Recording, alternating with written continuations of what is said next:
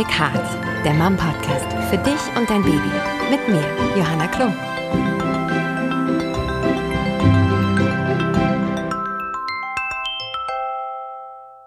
Hi zusammen und herzlich willkommen zu Little Big Heart, der Mom Podcast für dich und dein Baby. Dies ist ein Podcast für Schwangere, Mamas und Papas und alle, die Eltern werden wollen. Die Zeit der Schwangerschaft, die Geburt und auch die erste Zeit mit Baby zu Hause ist super aufregend, anstrengend und voll mit Veränderung. Auf einmal gibt's lauter Fragen, die man sich vorher noch nie gestellt hat. Warum auch? Und das Leben, wie es bis dahin war, wird komplett auf den Kopf gestellt. Und um genau um diese Zeit soll es in unserem Podcast gehen. Ich bin Johanna Klum Mama und Moderatorin und ich lade mir zu jeder Folge passende Experten ein, mit denen ich wirklich offen und ehrlich über alles sprechen will, was werdende und frisch gebackene Eltern bewegt. Wir möchten euch in dieser ganz besonderen Lebensphase begleiten, über Fragen, mögliche Sorgen und auch die ein oder andere Vollkatastrophe sprechen, durch die man als Eltern wahrscheinlich einfach mal durch muss. Aber vor allem wollen wir die Vorfreude mit euch teilen, diese ganz besondere Zeit genießen und euch Mut machen und mit unseren Erfahrungen unterstützen. Ich bin selbst zweifache Mama, meine Tochter ist vier, mein kleiner Sohn ein Jahr alt und ich freue mich, wenn ihr mich und Mom auf unserer Podcast-Reise begleitet. Heute geht's um Meilensteine in der Schwangerschaft, darum, in welche Abschnitte man sie eigentlich so einteilt und vor allem, was in diesen Trimestern alles Spannendes passiert. Was die Entwicklung des Babys angeht, was wann genau gebaut wird und natürlich auch, wie es der werdenden Mama dabei so geht. Stichwort Schwangerschaftsbeschwerden und was man bei denen überhaupt tun kann. Und mein heutiger Gast kennt sich perfekt aus, hat schon hunderte Kinder auf die Welt gebracht.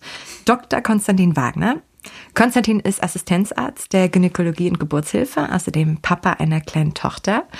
Und ja, eine verdammt gute Anlaufstelle für alle meine und eure Fragen rund um die Schwangerschaft. Herzlich willkommen, Konstantin. Schön, dass du da bist. Hi. Hallo, vielen Dank. ähm, wie bist denn du eigentlich zur Gynäkologie gekommen? Ist ja für einen Mann doch eine eher ja, ungewöhnlichere Berufswahl? Das stimmt. Wir sind eine aussterbende Spezies, sagt man. Äh, bei mir war es so, dass es ein bisschen in die Wiege gelegt wurde. Mein Papa ist auch Gynäkologe. Mhm. Und ja, ich habe mich im Studium so teilweise ein bisschen gewehrt, auch dasselbe zu machen wie der Papa war. Ich konnte mich nicht wehren. Mhm. Ähm, hatte immer, ja, ich kann einfach viel besser mit Frauen umgehen als mit Männern. Das war schon immer so. Ich hatte immer mehr Freundinnen als Freunde. Ja. Und habe mich dann doch für die Gynäkologie entschieden und bereue es bis heute nicht. Schön. Ähm, Du hast ja bestimmt mehr Kolleginnen als Kollegen, ne? hast du selber schon angedeutet. Ähm, wie fühlt man sich dann so als Mann in diesem Beruf? Wird man da auch mal komisch angeguckt? Von den Patienten oder von den Kollegen jetzt? Sowohl als auch. Ähm, von Patientinnen eigentlich nicht. Es gibt ja immer so zwei Gruppen, die einfach gerne zu einem Mann gehen und die, die nie zu einem Mann gehen würden. Mhm. Ähm, von daher suchen sich die ja immer mich aus quasi. Mhm. Und unter Kollegen äh, ist das jetzt halt so, dass man ein Hahn im Korb ist. Mhm. Und äh, in der Klinik haben wir das immer so eigentlich gehandhabt, dass ich so der Puffer war. Es gab manchmal so ein bisschen Zankereien zwischen den Mädels und ich war dann immer so ein bisschen der Vermittler. Und Schick mal den Konstantin. Genau, das war immer so ein bisschen der Ruhepol und äh, so war das eigentlich eine gute Symbiose immer. Ja, gerade wenn du sowieso sagst, du hast immer viele Frauenfreundschaften gehabt, genau. dann passt es ja perfekt. Ja.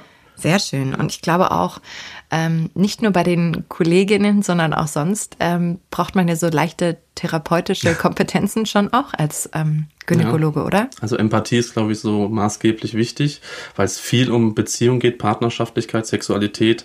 Wenn man äh, mit, sich mit Patienten unterhält, ist das weniger medizinisch teilweise, sondern sehr viel auch über das Leben, über die, ja, das Wohlbefinden der Frau. Und da muss man schon auch eine Art Therapeut sein, das stimmt. Ja, und wahrscheinlich auch ähm, beruhigen, oder? Gerade Schwangerschaft ist ja auch so ein sensibles Thema, wo äh, ich weiß, meine Nerven haben unfassbar geflattert. Ja.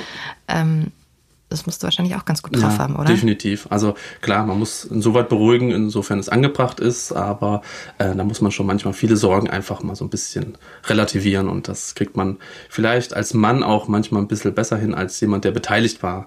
Ja. Weibliche Gynäkologinnen waren auch mal vielleicht schwanger und äh, wissen selber, wie es war und ich weiß es halt einfach nicht. Ich bin mhm. einfach außenstehender Beobachter und kann dann immer so ganz gut von außen so eine Rolle einnehmen. Das ist immer ganz, ganz vorteilhaft. Ja, wir wollen ja heute wirklich über alles sprechen, was in der Schwangerschaft mit Mama und Baby passiert, welche besonders wichtigen Untersuchungen vielleicht auch anstehen, was man unbedingt machen sollte oder vielleicht auch eher nicht, worauf man achten darf. Und äh, ja, über die nicht ganz so schönen Begleiterscheinungen äh, eben auch, die eine Schwangerschaft so mit sich bringt. Aber lass mal vorne anfangen. Ähm, ab wann ist denn so ein Schwangerschaftstest eigentlich verlässlich? Richtig verlässlich ist er tatsächlich nach zwei Wochen. Mhm. Die meisten können aber schon positiv werden. Gute Tests nach einer Woche, wenn man quasi über die Periode ist, über ja. den Zeitpunkt. Ähm, das ist immer ein bisschen, ein bisschen tricky, weil man natürlich dann so schwach positive Streifen hat und mhm. dann rennen natürlich die ersten schon zum Gynäkologen wollen nachschauen lassen. Mhm. Äh, unterm Strich ist man dann vielleicht in der dritten Schwangerschaftswoche. Mhm. Und ehrlich gesagt in der ersten Schwangerschaftswoche, weil man zählt ja die ersten zwei Wochen nach der ersten Regelblutung quasi mit, wo man noch gar nicht schwanger war. Ja. Und man sieht natürlich als Gynäkologe gar nichts. Und ja. da kommt schon immer so ein bisschen die Unsicherheit auf, wenn man da jemanden natürlich untersucht und man sagt, ich sehe noch keine Schwangerschaft. Ja. Weil es einfach normal ist, dass man noch nichts sieht. Also meine Frauenärztin, die auch wirklich total gechillt ist, ähm, die hat sich geweigert, mich zu untersuchen. Die ja. so, nee, also ich sehe da eh nichts. Ich so, aber, aber ich bin auch schwanger und jetzt müsste man noch. Genau. Und äh, die war auch so, nee, Frau Klum, gehen Sie mal nach Hause. Herzlichen Glückwunsch. ja, bei mir ist so, ich äh, sage denen das dann schon vor. Ich so, mutmaßlich sehen wir nichts, aber das heißt auch noch nichts Schlimmes. Dann sehen wir uns in zwei Wochen nochmal und dann sehen wir auch schon ein bisschen was mehr. Dass man vorher schon mit dem mhm. Gefühl reingeht, okay, es könnte sein, dass man nichts sieht. Ja, ist das eigentlich normal, dass man so wie ich so irgendwie 38 Schwangerschaftstests macht und nicht, nicht nur einen? Gibt es überhaupt irgendjemanden, der nur einen Schwangerschaftstest macht? Ich glaube nicht. Ich glaube, also die meisten kommen da wirklich mit so einer Batterie an äh, vollgepinkelten Tests zu mir und sagen, ja, hier war er nur so schwach positiv, hier ein bisschen positiver und ja, dann sieht man schon schön den Verlauf auch und sagt, okay, ich glaube, wir können jetzt aufhören, diese Dinger zu bepinkeln. Hm. Und wo ist nochmal das Desinfektionsspray? Genau. ja. ja, okay. Also ich zu meiner Verteidigung, ich habe nur einen Test dabei gehabt, aber ich habe auf jeden Fall mehr gemacht. Es war auch so ein No-Brand-Test, den mein äh, damaliger äh, Verlobter ähm, zum ersten Mal, als ich bei meiner Tochter schwanger war, also vor fünf Jahren, ähm, vorbeigebracht hat und ich habe dem natürlich überhaupt nicht getraut. Ich so, du kaufst jetzt sofort Markenprodukt. genau. By the way, wir glauben euch auch, wenn ihr sagt, wir haben zu Hause positiv getestet, da ist ja nicht so, Man muss es nicht mitbringen. Nein, um Gottes Willen. Ja, okay. Also ihr könnt die Tests zu Hause lassen. Das wird bitte. Euch, das wird euch, bitte lasst sie zu Hause. Puh, gut, dass wir das geklärt haben. Ähm, wie sieht denn überhaupt die allererste ärztliche Behandlung nach so einem positiven Test dann aus? Was macht man denn genau? Ganz unspektakulär. Man guckt erstmal, wie ist der Impfstatus auch der Schwangeren, hat sie Allergien, Vorerkrankungen, äh, Gewicht wird gemessen, Blutdruck, äh, Urin wird untersucht. Das sind so ganz Basisuntersuchungen. Mhm. Der Ultraschall muss noch nicht mal dazugehören. Das macht man tatsächlich nur, wenn man jetzt drauf besteht als Patientin oder wenn man gerade eh Zeit hat als Arzt, dann kann mhm. man das mal mitmachen. Aber das ist wirklich nur mal so ein, so ein Check-up. Ist die Frau gesund? Ist sie geimpft? Und so weiter. Okay. Ähm, eine Schwangerschaft wird ja in Trimester aufgeteilt. Warum eigentlich? Weil sich das irgendein schlauer Mensch mal so überlegt hat. Es passiert in den drei Trimestern auch wesentlich mhm. etwas. Deswegen hat man das auch unterteilt. Und die Medizin braucht immer zeitliche Richtlinien, zeitliche Angaben. Okay. Das ist auch in der Geburtshilfe später ganz, ganz wichtig. Da geht es manchmal wirklich um Tage, wo man was macht oder eben was nicht macht. Ja. Und ähm, deswegen gibt es diese drei Trimester jetzt in der Schwangerschaft. Und erklär doch nochmal, das sind ja eigentlich 40 Wochen. Man sagt aber immer neun Monate und eigentlich sind es ja zehn. Wie, wie, was, wo, wenn, wer?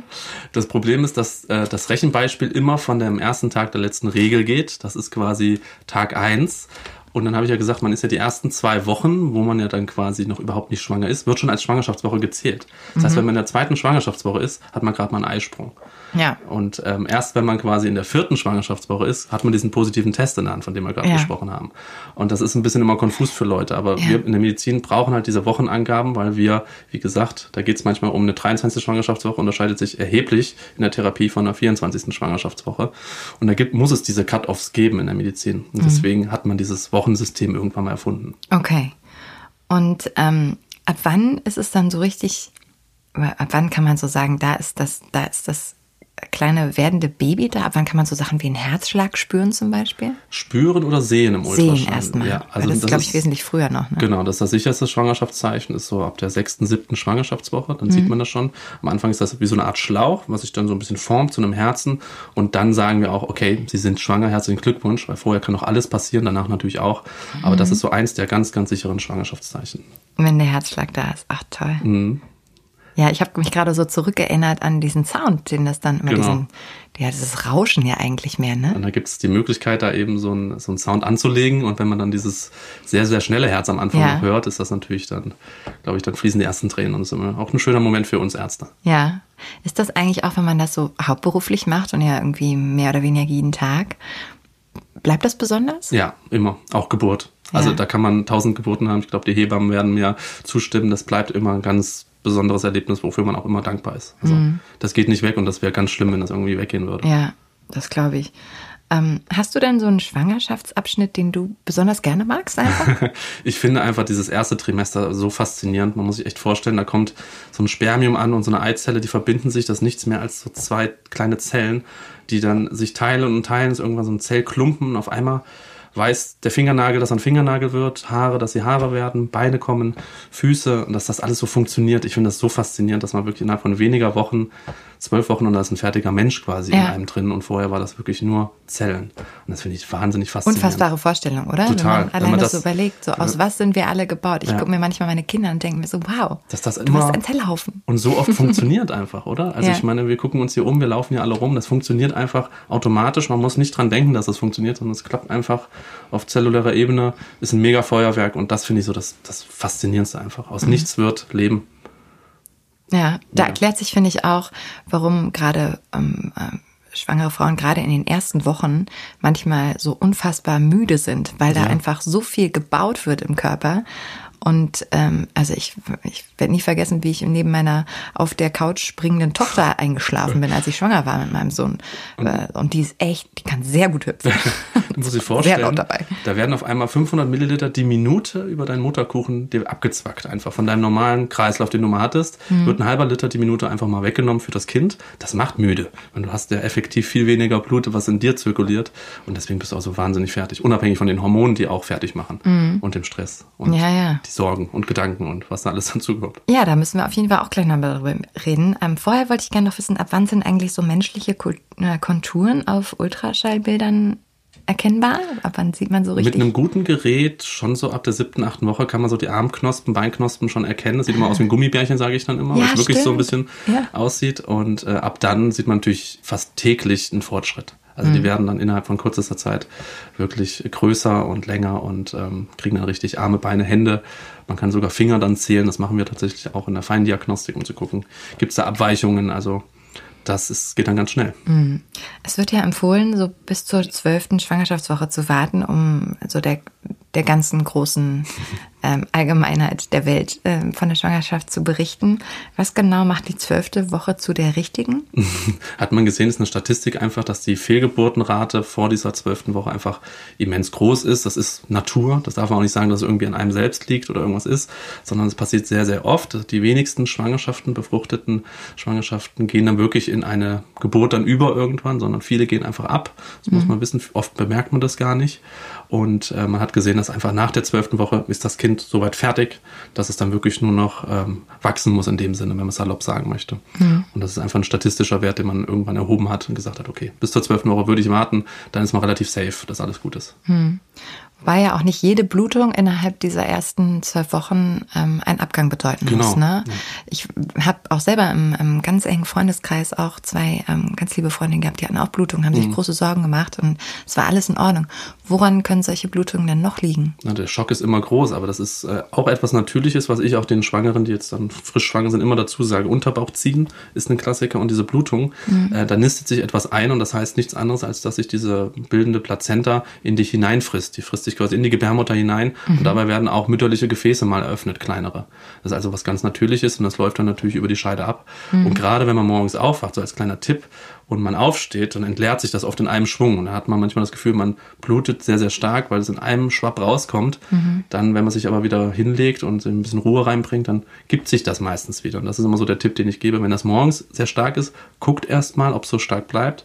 Wenn sich das beruhigt, ist es meistens wirklich so eine Einnistungsblutung gewesen, wo es sich über Nacht gesammelt hat. Ja. Ist aber was ganz Natürliches, hat fast jede zweite. Ja, aber scheiße aufregend, sowas. Ja. Ne? Braucht man eigentlich nicht. Und das wird nicht aufgeklärt oft von meinen ärztlichen Kollegen. Das finde ich auch immer ja. schade. Sie sind schwanger, okay, dann sage ich immer Unterbauch ziehen, Blutung. Das sind die zwei Sachen, die mega Sorgen machen, ja. die einfach schnell mal erzählt sind, warum ja. das so ist. Und schon hat die Frau, wenn sie dann mal ein Ziehen hat, rennt sie nicht gleich in die Notaufnahme Samstagnacht, sondern sagt, okay, hat er gesagt, könnte normal sein, warten wir mal ab. Ja. Also falls ihr es nicht von eurem Arzt oder eurer Ärztin gehört habt, dann hört das jetzt hier von uns. So. Dann schimpft die Ärzte. schimpft sie gerne. Aber vor allem nehmt euch äh, das mit, ähm, falls ihr schwanger seid und das schon passiert ist oder plant, ein Baby zu bekommen. Es könnte euch begegnen und es muss nicht immer was Schlimmes bedeuten. Ähm, meine beiden Mädels haben zwei wunderbare Töchter bekommen. Da war auch alles gut. Ähm, Hormone in der Schwangerschaft hast du auch schon angesprochen. Ne? Also da, ähm, puh, ich hatte auch teilweise das Gefühl, ich bin echt, ich bin fremdgesteuert. Wer ist dieser Mensch? Warum rastet die aus? ähm, erzähl doch mal so ein bisschen, was können die so auslösen? Was ist dir schon so begegnet? Ist das nicht krass, was Hormone einfach machen? Ich meine, das sind so mini, mini Stoffe, die man nicht sehen kann, nicht fassen kann und die verändern einfach einen Menschen komplett den Charakter. Es ist so, dass sobald sich so ein Embryo einnistet, wird da ja ein Hormoncocktail losgeschickt. Also nicht nur weibliche Geschlechtshormone, auch männliche. Und das verändert natürlich Psyche, Gemütszustand. Du hast schon gesagt, man wird müde. Äh, diese ganze körperliche ähm, Statur ändert sich auch ein Stück weit. Die Haut wird anders, die Haare werden anders. Also es hat Einfluss auf den gesamten Körper. Und ich habe es aus eigener Erfahrung mit meiner Frau erlebt. Ähm, da ist zum Teil ein bisschen, ja, wird auch ein bisschen garstiger. Ich weiß nicht, ob du das auch so mhm. erlebt hast in der Schwangerschaft. So, als ob man am Anfang so ganz gereizt ist. Ich war super, super sensibel. Ja, genau, sowas. Ja. Sehr empfindsam. Ja. Bei, ähm, in alle Richtungen, ja. also auch bei dem schönen oder einer sehr gut gemachten Werbung saß ich heulend vom ja, Fernseher ja. und dachte mir, oh ja, das brauche ich auf jeden Fall auch. Und das Baby ist wirklich sehr niedlich. Ähm, aber äh, aber auch in die andere Richtung. Ich war auch viel schneller auf ähm, Krawall gebürstet. Ich sage immer so wie, wie so Betrunkene. Da gibt es die Betrunkenen, die total tüdelig werden und alle umarmen wollen. Und es gibt die, die einfach so ein bisschen aggressiv werden. Und ein bisschen so kann man sich vielleicht auch vorstellen. Ja. Ähm, es gibt so beide Richtungen so ein bisschen. Oder eben auch wirklich nicht nur die eine oder die andere Richtung, sondern, sondern tatsächlich beide Richtungen. Also bei mir. Ja. Was kann man denn da, was, was empfiehlst du denn da den Männern? sprecht mit den Frauen. Ich meine, das ist ein Problem, was ja beide haben. Sie merkt ja selber, dass irgendwas mit ihr ist. Sie will es natürlich niemals zugeben, aber ähm, sie merkt das ja selber und er merkt es auch. Also Kommunikation ist da das A und O mhm. und bleibt es übrigens auch die ganze Schwangerschaft über, auch bei Geburt dann später. Ja, vielleicht einfach so ne, dieses Verständnis dafür, dass das so ist und dass das auch nicht eine Entscheidung der Frau ist, sich jetzt so zu benehmen. Ja. Das ist vielleicht auch nochmal ganz wichtig, auch für ja. die äh, Männer da draußen zu wissen. Ich ne? sage den Männern immer, kommt mit zum Gynäkologen. Ich meine, da passiert ja jetzt nichts Schlimmes, wenn man nicht bei der Untersuchung unbedingt dabei sein möchte oder sie möchte es nicht, völlig okay, dann wartet man draußen. Aber diese Gespräche, die man da führt, sind einfach super wichtig, weil sie versucht es zu Hause so wiederzugeben, findet vielleicht die falschen Worte. Äh, deswegen nehmt die Männer einfach mit zu den Untersuchungen, ja. dass man da auch, falls er mal Fragen hat, soll er fragen. Ich meine, wir haben ja als Gynäkologen auch sehr viel mit den Männern zu tun, die ja auch ein Stück weit immer vernachlässigt werden. Die Schwangerschaft dreht sich alles, ist ja auch gut so, um die Frau, um das Kind. Ah, der Mann sitzt immer so ein bisschen betröppelt daneben und traut sich nie was zu sagen. Aber es ist auch ganz wichtig, dass die Männer auch mal den Mund aufmachen und sagen, ach, die hat sich so geändert, woran liegt das denn? Ist das normal? Ja. Voll, also ich ja. finde das ganz toll. Bei uns war das auch so, dass er versucht hat, wirklich bei jeder Untersuchung dabei zu sein und hat das aber auch sehr genossen ja, und eben. auch zu sehen, wie das Gummibärchen dann da so auf dem Bildschirm ist, ja. ne? Und den Herzschlag irgendwann zu spüren und auch tatsächlich auch Unsicherheiten zu thematisieren und da darf man sich auch trauen zu sagen, okay, ähm, ich weiß gerade nicht, was mit mir los ist, aber ich bin so und so, ist das noch im normalen Rahmen? Ja, auch der Mann darf zum Gynäkologen, ist gar kein Problem. Also wie gesagt, wir sind auch ein Stück weit Therapeuten. Mhm. Und es äh, sind ja aber auch manchmal nicht nur die äh, besonders liebebedürftigen oder besonders garstigen Auswirkungen, sondern es gibt ja auch ähm, noch dramatischere Gefühle, die sich manchmal entwickeln bei Schwangeren, ne? In eine Schwangerschaftsdepression mhm. schon fast gehen. Mhm. Ähm, was sind da so Anzeichen für? Wenn die Frau jetzt auf einmal freudlos ist, sich nicht so richtig auf dieses Kind auch freuen kann, antriebslos, mhm. nicht mehr irgendwie gesellschaftliche Unternehmungen mitmachen möchte, sagt, ich bleib lieber zu Hause, sich auch nicht mehr zurechtmacht, morgens gar nicht mehr aufstehen will. Das sind wirklich so Indizien, wo man sagt, hm, das ist schon eine depressive Phase, sagt man dann, ist noch keine Depression. Ja. Aber da muss man dranbleiben. Auch da muss man viel sprechen, zur Not sogar auch einen Profi mit einem holen, dass man einfach so eine Gesprächstherapie macht, dass man da, weil so eine depressive Phase geht schon mal über in eine schwerwiegende Depression. Ja. Und da muss man auch, das gehört auch ähm, zu der Aufklärung der Ärzte, sagen, nach Geburt, Wochenbettdepression, hat man auch ein erhöhtes Risiko, wenn man schon in ja. der Schwangerschaft so eine gewisse Tendenz dazu hat, okay. muss man direkt sagen. Also nach Geburt gut auf sie aufpassen, auch den Partner mit einbeziehen. Und wenn es da irgendwie Anzeichen gibt, dass das in die falsche Richtung geht, muss ein Profi ran. Hm. Ähm, Gibt es einen Zeitpunkt, ab dem du sagen musst, da, da muss er jetzt wirklich einschreiten? Also ab vier Wochen, wenn man vier Wochen in so einer Lethargie wirklich ist, ja. dann sollte man wirklich erstmal zum Gynäkologen und das mal erzählen, auch wenn die Frau das nicht möchte, auch als Partner. Ja. Und ähm, dann muss der Gynäkologe das auch entscheiden, je nachdem, wie auch die Frau sich verhält gegenüber einem, äh, ob man dann schon weiter verweist oder das wenigstens anbietet. Man kann ja, niemanden zwingen, das zu unternehmen, aber mhm. auch darauf aufklärt, dass sowas normal sein kann, mhm. dass es auch erstmal so ist, wie es jetzt ist, aber jetzt für die spätere Zukunft nicht unbedingt ein Krankheitsverlauf sein muss, aber dass man es abklären muss. Ich glaube, dass viele Frauen da wahrscheinlich auch total viele Schuldgefühle haben, weil sie das Gefühl haben, ja. sie müssten doch jetzt glücklich ja. sein und warum mhm. sind sie es denn nicht? Genau, und das geht übrigens auch so weiter, wenn das Kind dann geboren ist, gibt es viele Frauen, die ja erstmal platt sind ohne Ende und dann auch sich nicht so richtig freuen können. Übrigens auch Männer, mir ging das zum Beispiel aus, ich konnte mich in den ersten Minuten gar nicht so richtig freuen. Ähm, das kann normal sein. Mhm. Das sollte nur dann irgendwie nach drei, vier Wochen wieder abklingen. Okay. Ja, du bist ja sowieso, ähm, freue ich mich auch schon sehr drauf, auch nochmal hier, wenn es genau um dieses Thema geht, Geburt. Ähm, nochmal eine andere riesengroße Baustelle in einer der kommenden Folgen. Aber jetzt sind wir erstmal dabei, was, äh, was im ersten Trimester so passiert. Leider auch dazu gehören ja besonders hier nochmal so schöne Schwangerschaftsbeschwerden. Ne? also bei mir war es vor allem die Übelkeit, die mm. mich ähm, ganz schön fertig gemacht hat. Schon bei meiner Tochter war das nicht so wirklich cool. Die kam immer am Nachmittag und blieb den ganzen Tag.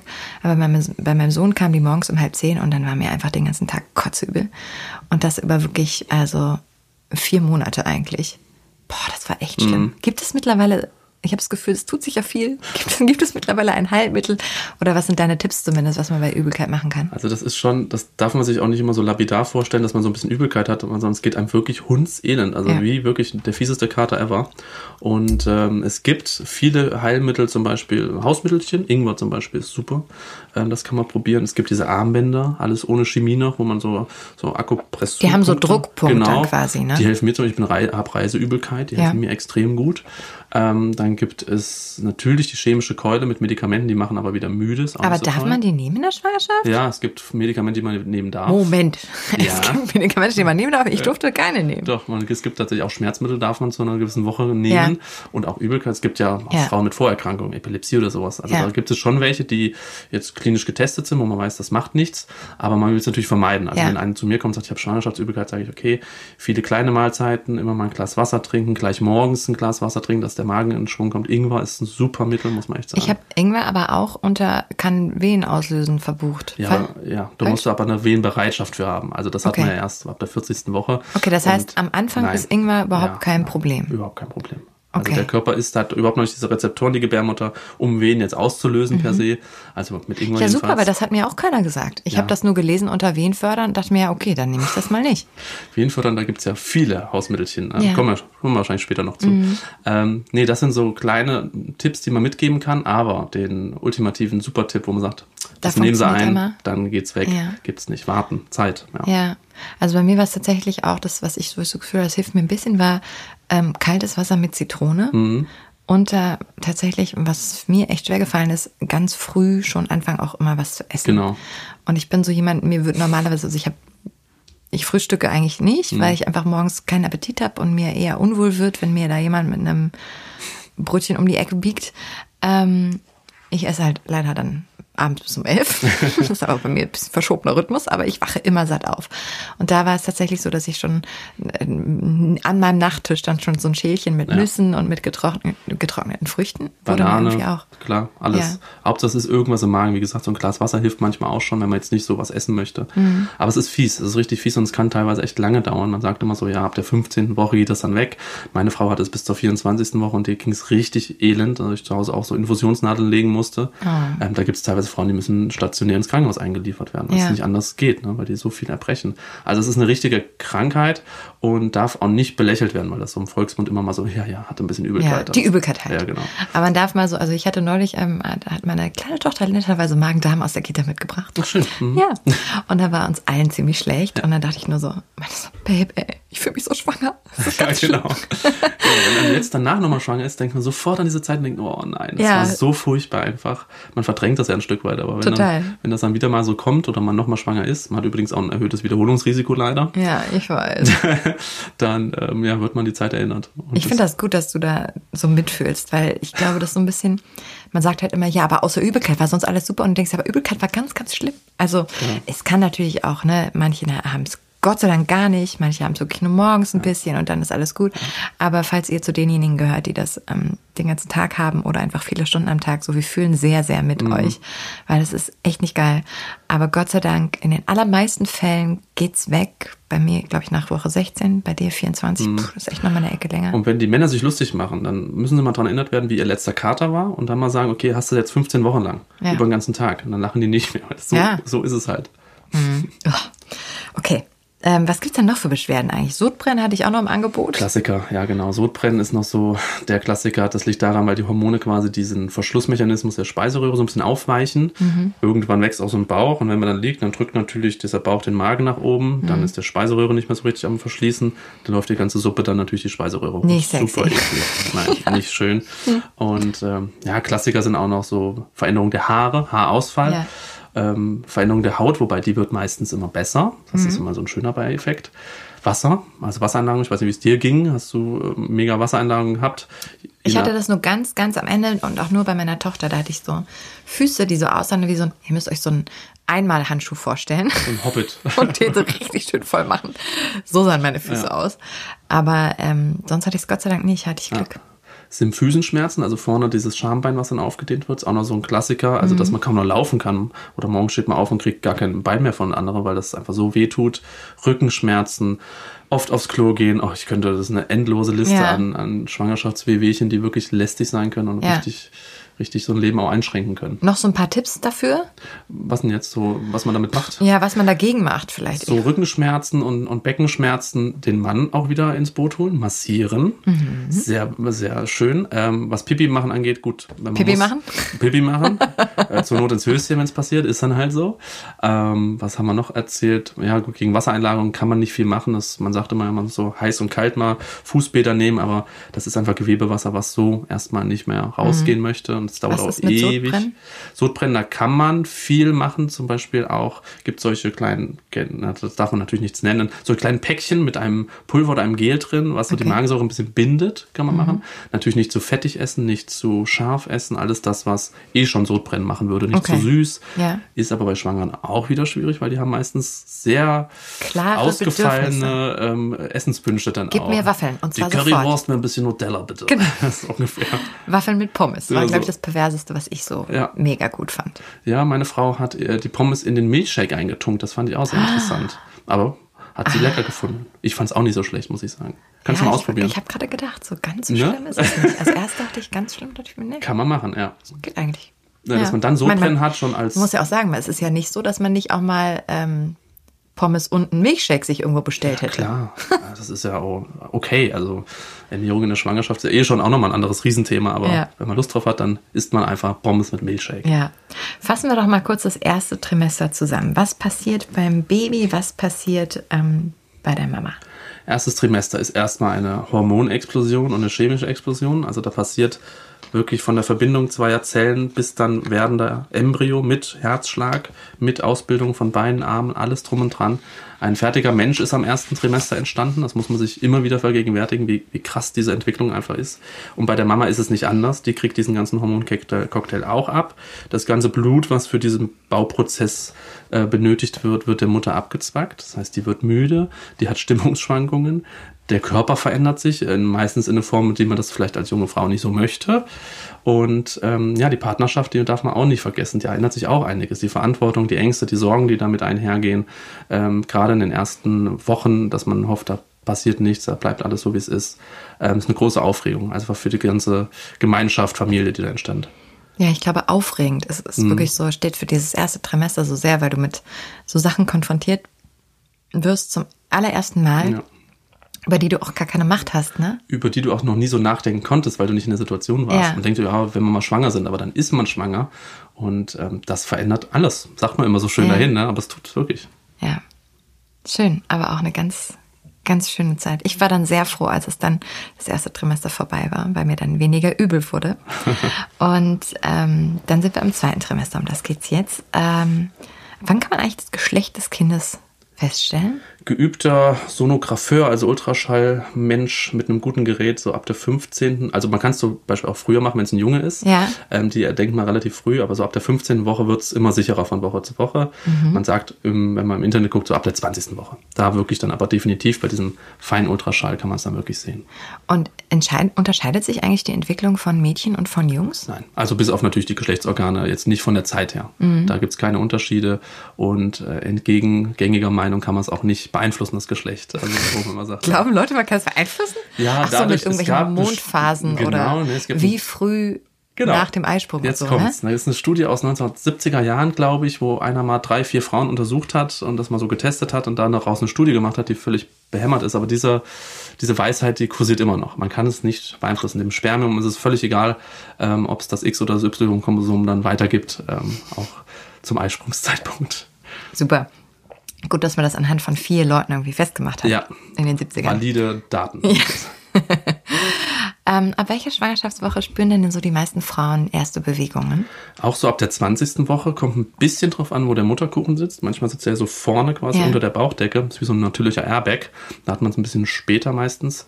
Fühlt sich am Anfang an, du wirst äh, berichten können, wie so ein Pups oder wie so ein Flügelschlag von innen, also so ein bisschen kribbelig. Ja, bei mir war es ein Fisch. Ein war, Fisch. Ja, ja, es war ein ganz klarer Fisch. Du musst dir vorstellen, äh, Aquarium. Ja. Fisch sieht irgendwas mega Spannendes da draußen, kommt da drauf äh, hingeflitzt und merkt in der letzten Sekunde, oh verdammt Scheibe, ich muss abbiegen. Und Im genau Prinzip ist es das ja auch. Ne? Dieses Moment, ja. dieses ja. noch schnell an der Scheibe vorbei. Ja. Das war mein erstes Gefühl. Kleiner Fisch im Aquarium. Unterm Strich ist es nichts anderes. Ja. Bisschen, ne? Ja. Ja. Ich hatte das relativ früh. Ich glaube, ich hatte das schon in der 17. Woche. Ja, bist du gesegnet. Oder auch nicht. Also viele sagen ja, auch, ich möchte gar keine Kindsbewegung. Das ist stresst Doch, mich später. Das toll. Ich, fand das ich sage auch immer, was Besseres kann ihnen nicht passieren, als dass man das Kind immer wieder spürt und ja. weiß, ist alles in Ordnung. Ja, jede Bewegung. Ich fand die toll. Irgendwann war mein Mann genervt, weil ich bei jedem Pieps halt auch mit, hey, guck mal, guck mal. Und die sagen, ja, das ist wahrscheinlich so die letzten 8724. es ist ein kleiner Alien im Bauch. Ich weiß.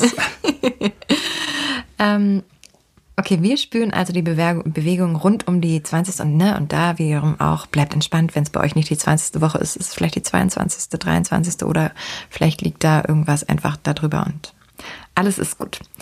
Ähm, aber was nehmen denn die Babys von der Außenwelt so wahr? Was kriegen die eigentlich mit? Mehr als man denkt. Also die hören schon ganz gut. Mhm. Die können tatsächlich auch sehen. Also hell-dunkel kriegen die schon mit. Man sieht im Ultraschall ähm, teilweise, wie die Augen sich bewegen und auch wie so ein Augenlid hoch und runter flackern kann. Also das können mhm. die alles. Die können spüren. Die haben auch den Daumen immer schon im Mund. Also da darf man nicht unterschätzen, was die alles mitkriegen. Mhm. Und ähm, das Thema, wenn der Papa mit dem Bauch redet oder sowas, was viele Väter dann vielleicht ein bisschen albern finden, macht das. Das ist was, was total Schönes. Ähm, die äh, Stimmen werden jetzt schon eingespeichert ja. neuronal und ähm, ist eine tolle Bindung, die man einfach da aufbauen kann jetzt schon. Oder abends was vorsingen, immer dasselbe. Ja. Wenn man das dann später macht, äh, wenn das Kind da ist und dasselbe Lied immer wieder singt, ähm, dann kennen die das. Das mhm. hat man gesehen tatsächlich, dass sie das erkennen, die Stimme der Mutter erkennen. Das ist schon Bindung. Fängt da schon an. Mhm. Finde ich total schön. Wir haben auch ein Lied, was, ähm, was ich auch immer noch so vor mich her singe oder her summe ähm, zum Einschlafen von meinem Sohn. Das habe ich in einem ich habe ich hab einen Kinofilm synchronisiert. Der heißt Rio und ähm, ist ein animierter Film, den im, im Original hat Anne Hathaway die Rolle der Jewel äh, ge gesprochen. Und, und das habe ich relativ spät erfahren, zu spät für meinen Geschmack, auch gesungen. das bedeutet für mich auch singen. Und Anne Hathaway hatte gerade Le Miserable auch gesungen. Ich nur so, ähm, Große Fußstapfen. Das ist ein Problem. Aber ähm, da gibt's auch ein, ähm, ein Lied, äh, was sie als ähm, Vogelmama ihren Kindern vorsingt. Und das singe ich auch meinem Kind vor. Schön. Das mag ich auch sehr gerne. Und äh, mein Mann hat auch immer schon mhm. gesprochen und erzählt und gesungen. Der ja. kann das auch besser als ich. ähm, wie ist das denn mit, mit Gefühlen? Spüren die Gefühle? Also spüren die, wenn ich glücklich bin? Spüren die, wenn ich mich streite? Du musst dir vorstellen, die sind ja an dich angeschlossen, an deine ja. Blutbahn. Und Glücksgefühle hängt ja auch mit Glückshormonen zusammen und die durchfluten auch so ein Kind. Mhm. Also ja, klar, es ist schwer zu messen. Du kannst ja nicht das Kind fragen oder sowas. Ja. Oder ähm, auch irgendwelche Elektronen ans Hirn anbringen. Das geht ja alles im Mutterleib noch nicht. Aber es macht einfach nur Sinn, dass diese Glückshormone, Stresshormone, ähm, Cortison etc., dass die natürlich auch aufs Kind übergehen und dass die auch mitkriegen. Und ich glaube, viele, die sich mal schwanger gestritten haben, haben auch gemerkt, was dann für ein Tumult im Bauch ist, weil sie einfach diesen Stress auch abkriegen. Ne? Das hat auch bei Kinderwunsch schon eine große Auswirkung, Stress. Ob mhm. das klappt mit dem Kinderwunsch oder nicht. Ja. Darf man niemals unterschätzen. Man darf sich auch mal streiten. Das heißt jetzt nicht, dass man dann getrennter Wege gehen soll, wenn man mal nicht einer Meinung ist. Aber ähm, es ist schon so, dass auch wenn da die Glücksgefühle da sind, dass das Kind auch glücklich ist. Das denke ich, stelle ich mir jedenfalls so vor, auch wenn es ja. jetzt nicht wissenschaftlich erwiesen ist macht aber nur Sinn und ist ein schöner Gedanke. Ja, ich hatte auch immer das Gefühl, so ich, ähm, ich tue uns was Gutes, mhm. so jetzt, jetzt mache ich irgendwas Schönes und ähm, ja. hoffe, das kriegt mein Baby auch schon mit. Ähm, lass uns nochmal das zweite Trimester ein bisschen mehr zusammenfassen. Was passiert da bei dem Baby? Mhm. Was ähm, wird gerade alles weiterentwickelt? Was sind die spannendsten Dinge im zweiten Trimester? Organe sind quasi fertig nach dem ersten Trimester. Jetzt geht es darum, das weiter zu differenzieren. Die Hirnmasse nimmt zu, die Augen nehmen Konturen an, die Beine werden länger. Es ist also auch ein Größenwachstum da. Mhm. Ähm, die ganzen Organe differenzieren sich immer weiter. Das heißt, am Anfang ist nur so eine Leberknospe da. Und das wird jetzt immer mehr zu diesem Organleber, was auch die Funktion dann aufnimmt. Und so ist es tatsächlich. Die Organe werden so langsam hergestellt und nehmen dann so von Schlag auf Schlag immer mehr die Funktionen dann auf, die sie dann später auch haben. Und die, äh, die Gehirnentwicklung ist da immens. Also das kann man wirklich im Ultraschall sehen, wie da die Hirnmasse und das Kleine und hinten immer größer werden. Okay. Sie werden schlauer. Sie werden schlauer. kurz auf den Punkt gebracht. Sehr gut. Und bei kurz auf den Punkt sind wir genau richtig, denn ich habe jetzt Short Little Questions für dich. Das heißt, wir haben nur 20 Sekunden Zeit und ich möchte gern so viele Fragen von dir beantwortet bekommen innerhalb dieser kurzen 20 Sekunden, wie wir irgendwie hinkriegen, okay? Ich habe Angst. Ja. Ach Quatsch. Bist du bereit? Jawohl. Dann los. Hättest du deiner Frau die Geburt gerne abgenommen, ja oder nein? Nein. Geschlecht vor der Geburt erfahren oder überraschen lassen? Leider ja. Welcher Job erfordert mehr Nerven, Gynäkologe oder Papa? Papa. Würdest du selbst gerne mal eine Schwangerschaft erleben, ja oder nein? Nein. Deine Meinung zu Wehensimulatoren, hopp oder top? Kacke. Hausgeburt oder Kreissaal? Hausgeburt? Wie war die Namensfindung bei euch? Einfach oder schwer? Einfach. Wem ist der Papa, äh, die Tochter ähnlicher? Mama oder Papa? Oh, Papa. das hab ich verbotscht. Ey, du warst richtig gut. Papa ist, äh, die Tochter ist dir ähnlicher. Ja. Sowohl charakterlich als Ja. äußerlich, ja, sind es die Augen, aber charakterlich sehr. Ganz schüchterne, äh, zurückhaltende, vorsichtige Mädel. Ja. Du bist doch nicht zurückhaltend. Ich bin mega schüchtern gewesen früher als Kind. Ach so, als Kind, okay. Ja. Also das hat sich vielleicht vor fünf, sechs Jahren vielleicht so ein bisschen gewandelt, so mit dem Beruf, glaube ich. Ja. Aber okay, wenn du mich durch die Straße laufen siehst, man so, also, ja, ich bin echt total zurückhaltend. Ja. Glaubt man nicht. Aber Nee, du kommst total offen ähm, so rüber. das, äh, das ist einfach nur eine, eine Show. Nein, ich bin so offen, wenn ich mit jemandem rede, aber ich würde jetzt zum Beispiel nicht auf der Straße irgendwelche Leute anreden und mit denen quatschen. Okay, Da bin ich eher so, lasst mich in Ruhe. okay. Ja, das mache ich aber auch eher selten, dass ich einfach zu fremden Leuten gehe. So, und, Hallo. wie läuft's? Sind Sie? Was macht ihr gerade hier? Ähm, du hast aber ein paar Sachen gesagt, wo ich jetzt gerne nachhaken würde. Also, ähm, Ich möchte nicht, also ich möchte keine Schwangerschaft erleben, also ich kriege Ja. zu viel damit, das ist einfach so beschwerlich. Ich bin froh, ein Mann zu sein, tatsächlich. Ja, ja. Ähm, finde ich total gut, dass du das auch so ehrlich habe ich sagst. so ja. Mhm. großen Respekt vor Frauen. Das schließt natürlich die Geburt mit ein. Und ähm, Hausgeburt ja, weil jetzt auch zweites Kind anstünde. Mhm. Und ähm, natürlich vorher beim ersten Kind auch schon so ein bisschen die Frage, ob ich das selber machen will zu Hause, aber da war mir die Nummer noch zu heiß. ja, Aber beim zweiten Kind ist es natürlich ein anderer Geburtsverlauf, sagen wir mal. ja. Aber darf man das eigentlich so ganz Nein, doof gefragt? nein, darf man eigentlich nicht, ne? nicht, nee, Also da müsste dann noch jemand anderes da sein und du könntest quasi auch da sein und dann könntet ihr. Ja, eine äh, Hebamme quasi dazu nehmen. Und ja. ich bin ja, ich war ja auch bei der Geburt unserer Tochter nur Papa. Ich wollte jetzt da nicht ähm, medizinisch tätig sein, ich war nicht der Arzt. Wie gesagt, war denn das für dich eigentlich? Ähm, total anders. Also wirklich.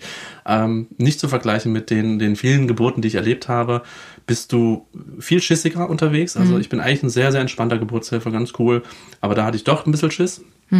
Ähm, es war viel emotionaler natürlich. Mhm. Ja. Und ja, es war, du hast ja diese Zeit miterlebt, also diese in die Wehen lag. Und das kriegst du ja als Arzt, wirst du zur Geburt gerufen oder Mhm. wenn was nicht läuft.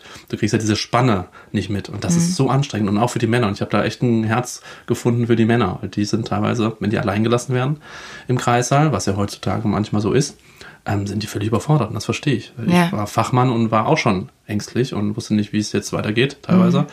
Äh, und was die dann durchleben müssen, da teilweise. Die Frau ist ja so in ihrer Trance-Welt mit Wehen beschäftigt. Und er steht einfach nur daneben, weiß nicht, was er machen soll. Und Männer haben ja so ein Helfersyndrom und wollen immer irgendwas machen. Also super heftige neue Erfahrungen, die ich da sammeln durfte. Ja. Aber es war auch sehr, sehr schön. Ja, da werden wir in unserer Folge, wo es um die Geburt geht, oder in unseren zwei Folgen auch nochmal sprechen. Was, ähm, was kann der Mann denn da machen? Ja. Ne? Und was, ähm, wie kann er der Frau auch, was kann er abnehmen? Weil es ist natürlich nicht so viel, was er wirklich abnehmen Nee. kann. Aber es gibt ein paar Sachen, die über das reden wir auf jeden Fall da auch nochmal ausführlich. Ich finde aber auch ähm, einfach spannend zu hören, ne, dass du da dabei warst, aber nicht als Arzt. Aber Mhm. Nee, ich habe vorher schon gesagt, also ich bin der Vater und der Ehemann und Mhm. der Partner, der unterstützt und nicht da zwischen den Beinen tätig. Klar hast du immer ein Auge aufs TTG und Geburtsverlauf und hier Mhm. und da was passiert, aber ähm, ich war eigentlich nur am Kopfende. Okay. Super spannend. Ähm, ich würde gerne nochmal über die verschiedenen Untersuchungen während der Schwanger- Schwangerschaft mit dir sprechen. Was du empfehlen würdest, welche vielleicht auch nicht. Was gibt's überhaupt? Welche Untersuchungen sind Pflicht während der Schwangerschaft? Es gibt drei Ultraschalluntersuchungen quasi, Mhm. so ungefähr um der 10., 20. und 30. Woche. Die sind ähm, von der Mutterschaftslinie vorgegeben. Dazwischen nichts mehr an Ultraschall, außer man möchte es selber oder es ist irgendwas. Ja. Ähm, das vergessen auch viele. Ne, die sind gewohnt, jede Woche einen Ultraschall zu bekommen. Ist nicht so offiziell. Mhm. Ähm, dann gibt es am Anfang gleich viele Blutuntersuchungen. Da Mhm. wird auch geguckt, was für Antikörper man im Blut zum Beispiel hat. Infektionserkrankungen gibt es da, die man checkt. Ähm, Blutgruppe, da wird, wie gesagt, ähm, diese ganzen Blutdruckmessungen, Urin wird gemessen, Gewicht, so ein Rundumschlag einfach. Mhm. Und der wiederholt sich dann irgendwann vierwöchentlich, dass man dann immer wieder guckt, wie ist der Urin, wie ist der Blutdruck, was äh, macht das Gewicht der Frau.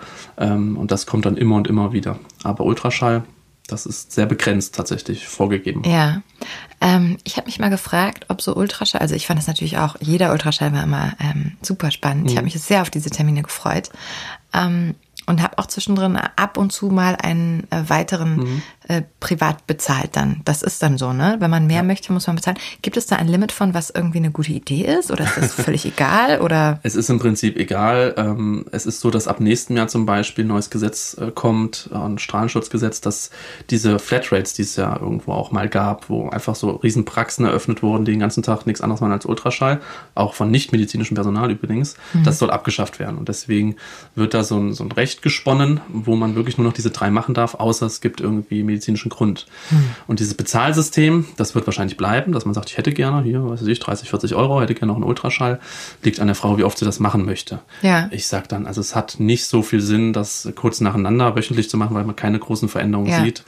Und ganz, ganz zum Schluss macht es auch nicht mehr so viel Sinn, weil so viel erkennt man da nicht mehr. Man hat nur noch einen Kopf, einen Bauch und Ja. Beine, die man nur noch getrennt darstellen kann. Ja. Also wenn man das macht, dann sollte man das am Anfang der Schwangerschaft äh, im zweiten Drittel so machen. 20. bis 30. Woche macht das einfach mehr Sinn, weil man mehr sieht. Ja, es ist ganz interessant, weil am Anfang hat man ja nur diesen irgendwie Punkt, Ja, genau. Schatten auf dem Ultraschallgerät, dass man, den man erkennt. Irgendwann wird es mehr, dann wird es ein Gummibärchen, dann wird es irgendwie ein Baby und du denkst immer, oh, jetzt werde ich jedes Mal mehr sehen. Und das hört aber dann auf. Du siehst dann irgendwann immer weniger, weil gemein. du kriegst gar nicht mehr das ganze Kind drauf und hast irgendwie nur noch undefinierbare Formen. Also es, es ist leider nicht so, dass sich die Sicht auf das Baby immer nur verbessert bis Nein. zum Ende, sondern eher Die so. ist doof, gut, doof. So Ja. kann man sich vorstellen. Das ist, das ist wirklich sehr eloquent Ja, genau. zusammengefasst. Die ist doof, gut doof. Sagt man dazu ein Doof-Sandwich? Ja, das ist der Fachbegriff übrigens, lernen wir im Studium. Ähm, Zahnarzt Ja, ist, glaube ich, auch nochmal so ein Thema, ne? Mhm. Also ähm, ich habe sowieso, ich habe vielen Dank meine, an meine Mama an dieser Stelle. Ich habe so beschissenes Erbmaterial, was die Zähne angeht. Ja, du auch. Mhm. Oh Mann, schlimm, ne? Ich putze wie eine Blöde und trotzdem habe ich einfach ähm, leider viele, viel, viele Faulige Löcher. Zähne. Immer, immer faulig. Gott, oh Gott, nee. Ich hoffe nicht. Nein. Aber ich bin da schon anfällig und hatte echt schon mehrere Wurzelbehandlungen. Und äh, Schwangerschaft hat, ich sag's mal so, nicht geholfen. nee, tatsächlich nicht. Vor allem auch Zahnfleisch ist so ein großes Thema. Woran liegt das? Liegt daran, dass ihr mehr durchblutet werdet und auch Ja. das Zahnfleisch mehr durchblutet wird. Stimmt, ich habe auch, super viel Zahnfleischblutung Genau, gehabt. dadurch mehr blutet, dadurch mehr Keimquellen habt, wo Keime Mhm. eindringen können. Also diese Zahnfleischentzündung ist der Klassiker in der Schwangerschaft einfach. Und deswegen sollte man auch vorher schon quasi mal ein Check-up machen, ob alles gut ist soweit. Ja. Falls da irgendwelche größeren Behandlungen notwendig wären, ähm, würde man die natürlich lieber vor der Schwangerschaft machen, Ja. äh, als dann mittendrin. Ne, Die. Zahnärzte haben da einfach mega Angst vor, dass sie da irgendwas kaputt machen können. Ja. Und die behandeln fast keine Schwangere vor der zwölften Woche. Das muss man einfach so sagen. Also außer da ist wirklich was Krasses. Weil Und- die einfach Angst haben vor Fehlgeburten und dann da zur Rechenschaft gezogen Ah. werden. Äh, Steht das denn in einem Zusammenhang? Nein, also das kann zum Beispiel, wenn man jetzt Kinderwunsch hat, der unerfüllt ist, man hat chronische Entzündung im Mundraum, kann das quasi eine Ursache sein. Das heißt, irgendwann, wenn man mit dem Latein am Ende ist mit der Frau und sagt, wir wissen nicht, woran es liegt, kann man die auch nochmal zum Zahnarzt schicken, ob da alles gut ist. Das Okay. hat man gesehen. Aber äh, dieses vor der zwölften Woche keine Intervention geht fast durch alle Fachdisziplinen durch, weil es natürlich natürlich mal sein kann und passieren kann, dass in der achten Woche ein Kind abgeht. Ja. Und wenn sie vorher beim Zahnarzt war, ist natürlich der Zeigefinger groß, der sagt, der Zahnarzt war es. Und deswegen haben da viele einfach Angst vor. Okay, Viele Zahnärzte. verstehe. Und ähm, ich habe gehört, dass Entzündungen im Mundraum auch das Risiko einer Frühgeburt. Genau, das ist ja dieses Prinzip, dass da diese Entzündungszellen ausgeschwemmt werden, auf das Kind übergehen. Ähm, so richtig erwiesen ist es noch nicht. Aber was man nur gesehen hat, ist das mit dem Kinderwunsch. Also Frühgeburtsrisiko äh, ist meiner Meinung nach Datenlage noch sehr, sehr dünn. Okay. Also wichtig ist auf jeden Fall auch zum Zahnarzt zu gehen. Bei Kinderwunsch schon eigentlich. Wenn Schon man bei schon Kinderwunsch. überlegt, ich würde gerne bald schwanger werden, Ja. dass man einfach mal in den Impfpass reinguckt, bin ich geimpft, weil das ist in Mhm. der Schwangerschaft eben auch schwierig nachzuholen. Gehe ich nochmal zum Zahnarzt, mache da meinen Check-up, mache nochmal so einen Gesundheitscheck vielleicht beim Hausarzt, Ja. dass alles gut ist. Ja. Dass man da schon mal gefeit ist vor irgendwelchen Überraschungen. Ja, ich habe zum Beispiel das mit dem Impfen ein bisschen ver verdaddelt Mhm. und hatte irgend so eine Auffrischungsimpfung noch nicht und dann war es halt zu spät. Mhm. Und ja, dann Ja, konnte ich, deswegen hatte ich auch so einen beschissenen Babymund, weil Mhm. dann bin ich halt auf den Seychellen gelandet, wo man noch hinfliegen konnte, äh, ohne die Impfung. Und ähm, ich würde, ich wünschte wirklich, ich hätte, ich hätte das mit der Impfung hingekriegt. Aber ja, ähm, Babymund ist ja eigentlich auch da eine gute Idee im ähm, zweiten Trimester, oder? Ja, also das Reisen in der Schwangerschaft machen auch oder empfiehlt man auch nicht vor der zwölften Woche, genau aus denselben Gründen, die wir gerade genannt haben. Mhm. Ähm, auch wenn man gesehen hat, dass die Druckverhältnisse, die anderen oder sowas, Durchblutungsverhältnisse sich nicht auswirken. Trotzdem empfiehlt man es einfach nicht und deswegen ist das zweite Trimester da so prädestiniert für. Mhm. Weil danach ist es wieder sehr beschwerlich, Thromboserisiko steigt etc. Und viele Fluggesellschaften, weiß nicht, wie es dir ging, nehmen einen ab einem gewissen äh, Schwangerschaftswoche auch gar nicht mehr mit. Also wenn man so, sagen wir mal, 35, 36. Woche ist, Mhm. Ja. sagen viele schon, nö, nö, auf so Geburt im, Kra im Krankenhaus, ich schon, im Flugzeug, haben wir gar keine Lust und Ja. nehmen wir nicht mit. Also ich habe das tatsächlich, irgendwann habe ich die Wochen nicht mehr so thematisiert. Oder habe eventuell kannst das könnte ich jetzt nicht mehr, würde ich jetzt nicht drauf schwören, dass ich immer genau die exakt richtige Woche genannt habe. Man verrechnet Zum- sich auch sehr zum schnell. Ende der Mit den Apps heutzutage. Schwangerschaftsdemenz und so, das kennt doch jeder. Ähm, aber ich hatte äh, zumindest relativ lange einen nicht ganz so großen Bauch. Hm. Deswegen ist das bei mir, kam nicht das Gefühl von, ähm, das könnte jetzt jeden Moment so sein. Das war dann wirklich erst am Ende, wo ich auch nicht mehr fliegen wollte. Ja. Aber ich bin vorher eigentlich auch aus beruflichen Gründen als Moderatorin natürlich einfach viel Klar, geflogen und ja.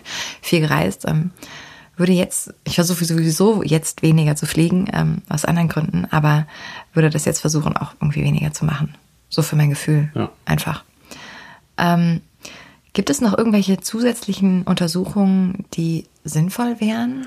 Es kommt immer ein bisschen auf das Sicherheitsbedürfnis der Frau drauf an. Es gibt viele Sachen, die man machen kann, angefangen von diesem Toxoplasmose, CMV, Beta-Streptokokken, nach dem Gebärmutterhals gucken. Da gibt es viele Igel-Leistungen, also die individuellen Gesundheitsleistungen, die man anbieten kann oder die viele Frauen jetzt auch anbieten. Ähm, ich führe da immer ein offenes Gespräch mit den Frauen, wenn die sagen, oh, ich möchte es gerne wissen, ob ich Toxoplasmose, wir haben zwei Katzen zu Hause, wobei da ist wieder ein Risiko da, da macht man es eben mit, dann bezahlt die Krankenkasse, ähm, weil das ja quasi über den Katzencode übertragen wird. Ähm, ich möchte es einfach wissen. Dann Also Toxoplasmose, nochmal, um es aufzuklären, Ja. ähm, bedeutet in der Auswirkung, dass du, wenn du das hattest, wenn du positiv getestet wirst, dann kannst du, bildest du Antikörper Ja. und das ist wie eine Impfung. Da hast du Ja. die Antikörper und bist safe. das heißt, du kannst dann äh, Fleisch essen. Du könntest dann das Rohes Katzen. Fleisch essen. Ja, das, ja das, das ist wieder eine andere Geschichte mit Listeriose und so Ach, weiter. Das ist, auch nicht Moment, empfohlen. Aber wofür ist denn dann Toxoplasmose nochmal? Das war doch für Salami und so ein Kram. Und Fehlgeburten. Also das kann auch quasi diese Infektion mit Toxoplasmose kann Ja. auf das Kind übergehen und da schwerwiegende Fehlbildungen auch und wo machen. komm ich, bekomme ich die Toxoplasmose her? Katzenkot zum Beispiel oder rohes Fleisch, wenn man Genau, das, rohes oder Fleisch. Gemüse, Ja. Salat, wenn Ja. man das einfach anfasst, Ja. dann kann man sich das quasi einfangen. Ja. Siehst du, ich war nämlich positiv, wurde mit Katzenstreu spielend von meiner Mutter Ach so, ja. in der äh, Meine Kiste Frau- gefunden als Kind. Zwei Katzen und hatte keine Antikörper. Und das, äh, dann war das halt ein bisschen blöd, weil ich dann das Katzenklo machen musste, was ich sehr ungern getan habe, muss ich jemand sagen, und das immer noch tue. Hm. Wie ist das ich eigentlich müsste mal passiert? zu Hause nochmal nachfragen, wie das jetzt ist. ähm, ja, also da kann man viel machen. Das kommt immer drauf an, möchte ich alles wissen, möchte ich alles safe wissen oder bin ich da relativ entspannt? Ich Hm. drücke den Frauen nichts auf, ich biete es an, wenn sie nachfragen, aber ich würde dann nie sagen, hier, machen Sie mal das, das ist sicher, sondern einfach, so wie ich es jetzt auch besprochen habe, sagen, wenn Sie Mhm. das möchten, machen wir das gerne mit und wenn nicht, dann ist es auch nicht schlimm. Das Risiko, man hat sich sein Leben lang nicht mit Toxoplasmose angesteckt, warum sollte man es in diesen neun Monaten jetzt tun? Ja. Das sage ich immer, das ist doch völlig, äh, völlig gering, diese Wahrscheinlichkeit. Ja. Aber viele möchten es halt einfach alles mitgemacht haben. Ich glaube, da hat jeder auch ein anderes Gefühl von, was gibt mir jetzt eigentlich mehr Sicherheit. Ich habe auch Freundinnen im Umfeld, die sagen, ich möchte gar nicht, ich möchte nur das Notwendige wissen. Ja. Ich möchte auch, ich lese auch kein Buch, wo irgendwas drinsteht, was passieren kann. Sympathisch, Weil ich ja. fühle mich besser, wenn ich das gar nicht alles weiß. Man darf nie vergessen, das ist das Natürlichste der Welt, so eine Schwangerschaft und auch eine Geburt. Und alles, was heute möglich ist, ist schön und gut, aber es, man muss es ja nicht möglich machen, nur weil es möglich ist. Also klar, wir haben ganz viele tolle Untersuchungen, ganz viele Möglichkeiten heutzutage in der Medizin. Aber es bleibt ja trotzdem das, was wir seit Jahrmillionen hinkriegen und was läuft. Sonst würden wir nicht sitzen, sonst gäbe es uns nicht mehr. Das darf man nie vergessen. Mhm. Aber klar, ist Schwangerschaft ist immer so ein, man möchte alles gemacht haben, um sich nichts vorwerfen zu lassen. Ja. Ich zum Beispiel, ich hätte an der Quelle gesessen, ich hätte alles mit meiner schwangeren Frau machen können. Wir haben nichts gemacht. Wir haben einen extra Ultraschall gemacht, äh, wo ich natürlich übers Geschlecht gestolpert bin aus Versehen, weil ich es eigentlich nicht wissen wollte. Aber ähm, da haben wir nichts gemacht. Wir haben gesagt, hey. Ihr wolltet euch echt überraschen lassen. Mhm. Das hatte ich schwer vorgenommen. Es hat immer geklappt. Und dann bin ich einmal wirklich drüber geflogen und das war so ein automatischer Blick, den ich einfach, oh, dann habe ich es gesehen, dann war es auch blöd, ihr das zu verschweigen und so ja. zu tun, als ob ich es nicht wüsste. Ja. Dann habe ich sie halt gesagt. Aber der Plan war anders. ähm, ja. Äh, es gibt noch eine Thematik, die ich in dem Zuge der ganzen Untersuchungen, die man so machen kann, ansprechen wollte, nämlich die Pränataldiagnostik. Ähm, eine Möglichkeit, sehr früh schon, also auch vor, bevor man es auf dem Ultraschall sehen kann, ähm, so Sachen wie äh, Trisomien abchecken zu lassen. Kannst du noch mal ein bisschen genau erklären, was das ist und wann man das machen kann? Es gibt mittlerweile, früher gab es schon immer diese Nackenfaltenmessung, wo man ja. quasi am Embryo gucken konnte, wie weit ist die Nackenfalte. Und wenn das ein gewisses Maß überschritten hat, war das so ein Softmarker, sagt man in der Medizin, also ja. ein, ein, geringes Risiko, dass man da so eine Trisomie entwickelt hat. Heutzutage gibt es diese Bluttests, von denen alle, glaube ich, schon mal gehört haben, werden NIPT abgekürzt, also nicht invasiver Pränataltest. Mhm. Ähm, da werden quasi der Mutter wird Blut abgenommen und in dem Blut sind DNA-Schnipsel des Kindes. Mhm. Und diese DNA-Schnipsel werden maschinell vervielfältigt und geguckt, gibt es da irgendwie chromosomale Änderungen. Ja. Ähm, ein mega ethisches Thema natürlich auch, weil das, wo fängt das an, wo hört das auf? Irgendwann sagt man, okay, mein Kind wird blond, das möchte ich nicht, lass es abtreiben. Aber das ist heutzutage möglich. Es macht unter einer gewissen Risikokonstellation auch Sinn und wird dann auch getragen von den Kassen. Wenn man zum Beispiel in der Familie Trisomien hat mhm. oder wenn man ein gewisses Alter überschritten hat, ähm, dann kann man das machen, dann wird es auch bezahlt. Es gibt aber heutzutage der Trend ist, dass das fast alle machen wollen, einfach um zu wissen, äh, hat mein Kind irgendwie eine Veränderung, hat die Trisomie 21 ja oder nein. Mhm. Und ohne daran zu denken, was die Konsequenz wäre, wenn dieses Ergebnis auch mal negativ ausfällt, also im Sinne von, da ist eine Trisomie 21. Mhm. Also das sollte man definitiv als Paar vorher besprechen, bevor man sich für diesen Test entscheidet, was passiert, wenn. Ja. Einfach, dass man das abgesprochen hat. Ja, ich glaube, es ist sowieso ein, ein Thema, was man ehrlich gesagt auch ganz gerne verdrängt als Schwangere, ist die Sorge, was ist denn, wenn was nicht okay ist mit meinem Baby, ja? Und bis zu welchem Grad ähm, beeinflusst das unsere Entscheidung oder tut es das gar nicht? Und ich glaube, was du gesagt hast, ist super wichtig, dass man, wenn man sich für so eine Entscheidung, also für so eine Untersuchung entscheidet, dass man vorher überlegt, was für Konsequenzen wollen wir denn daraus eigentlich ableiten? Ist es für uns eh egal? Mhm. Das ist der wichtigste Schritt. Also oder ähm, was gibt es für Ergebnisse, die ähm, dabei rausbekommen könnten? Ab wann ähm, ähm, wollen wir handeln oder ähm, sind da auch beide Partner auf der auf derselben Ebene? Ne? Also ich glaube, das ist echt nochmal ein großes Thema, ähm, dem man sich auf jeden Fall auch mal widmen muss, wenn man sagt, ich möchte so eine Untersuchung mhm. machen, weil dann hast du ein Ergebnis und dann ist das da und dann musst du wissen, was du damit anfangen willst. Ne? Ja, ich, ich handhabe das so, dass wenn so ein Paar kommt und sagt, wir hätten gern diesen Test, dann schicke ich die nach Hause und sage, da reden sie erstmal drüber. Also wir müssen drüber sprechen, was passiert, wenn. Nehmen sich einen Abend Zeit und sprechen dieses Thema wirklich mal exklusiv untereinander unter vier Augen an. Und dann kommen sie nochmal wieder und dann können wir noch gemeinsam eine Entscheidung finden, ob das sinnvoll für sie ist oder nicht. Weil die meisten kommen einfach, ja komm, mach mal mit, weil dann wissen wir das, aber haben nie drüber nachgedacht, was wäre, wenn. Und ähm, mhm. deswegen sage ich das immer dazu. Geht nochmal nach Hause, überlegt euch das und dann kommt er nächste Woche nochmal wieder und entscheidet euch. Ja. Ist kein leichter Aspekt der nee. Schwangerschaft, ne? Die Sorge, weil das alles, was man will, ist ein gesundes Baby. Und ähm, aber solche Gedanken gehören eben auch dazu. Und wir wollen hier ja offen und ehrlich über alles sprechen. Und das bedeutet eben auch, dass wir solche Themen auch anschneiden. Und äh, ja, ich hoffe, wir konnten euch so ein bisschen ein paar Gedankenanstöße dazu mit auf den Weg gehen, wie ihr dieses Thema vielleicht angehen könnt und wie ihr die für euch richtige Entscheidung findet. Wo wir gerade bei euch ähm, beim Zuhörer, bei den Zuhörerinnen sind, ähm, Bevor wir zum dritten Trimester kommen, würde ich gerne mal ein paar Fragen aus der Community mit dir klären. Die werden wir in jeder Folge beantworten und äh, so auch dieses Mal. Ähm, die erste Frage, die ich hier sehe, ist, wann verschwindet die Morgenübelkeit? Dieses ständige Unwohlsein belastet mich sehr. Erstmal, ich bin bei dir. Ich fühle das sehr mit. Ja, gibt's da so, also die meisten, glaube ich, so nach gut drei Monaten, ne? Genau, das ist so der Klassiker, aber wir haben ja auch vorhin schon gehört, es gibt auch mal längere Verläufe. Mhm. Ähm, es gibt sogar mal ganz, ganz selten, um da keine Angst zu schüren, aber das ist wirklich selten, dass man es bis zum Schluss zu einer Übelkeit hat. Jetzt nicht in dem Ausmaß wie am Anfang, aber es sollte irgendwann so um die 20. Woche spätestens wirklich irgendwann vorbei sein. Das Gute ist, ich weiß nicht, wie es bei dir war, es ist dann von Tag auf, auf den nächsten Tag weg. Ja. Also das ist dann wirklich innerhalb von wenigen Stunden auf einmal passé, diese ganze Leidensgeschichte. Ja. Ist nicht so, dass das so von Tag zu Tag ein bisschen weniger, ein bisschen weniger, ein bisschen, sondern es war bei meiner Frau jedenfalls auch komplett weg. Mhm. Also bei mir war es, glaube ich, die 16. Woche und da war es dann auch weg. Es kam dann irgendwie ein, zwei Tage später nochmal so ein mulmiges Gefühl, aber nicht kein so langes, langsames Absteigen mhm. und jeden Tag einen Zentimeter weniger, sondern wirklich einen ziemlich schnellen, ziemlich großen Schritt in Richtung Besserung und die wünsche ich dir auf jeden Fall auch. Ähm, Nächste Frage. Kann ich jederzeit zum Frauenarzt gehen, wenn ich das Gefühl habe, dass etwas nicht stimmt?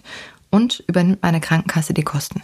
Man kann natürlich immer zum Frauenarzt gehen, auch täglich quasi. Mhm. Die Frage ist, ob die Krankenkasse irgendwann mal nachhakt. Die rufen dann quasi uns an, das heißt ein Regress. Die intervenieren dann, sagen hier, Frau Müller-Meyer war jetzt jeden Tag da, über drei Wochen, was ist denn da los? Ja. Dann kann ich als Arzt einen Bericht schicken. Die müssen dann aber entscheiden, bezahlen sie das oder sind das Banalitäten, weil sie immer wegen Zwicken oder so kommt und übernehmen das nicht. Mhm. Und das sollte man definitiv vorher mit der Krankenkasse klären. Also da würde ich einfach da anrufen und sagen, ich habe momentan einfach dieses Gefühl, da stimmt irgendwas nicht. Ich bin fast alle zwei Tage beim Gynäkologen.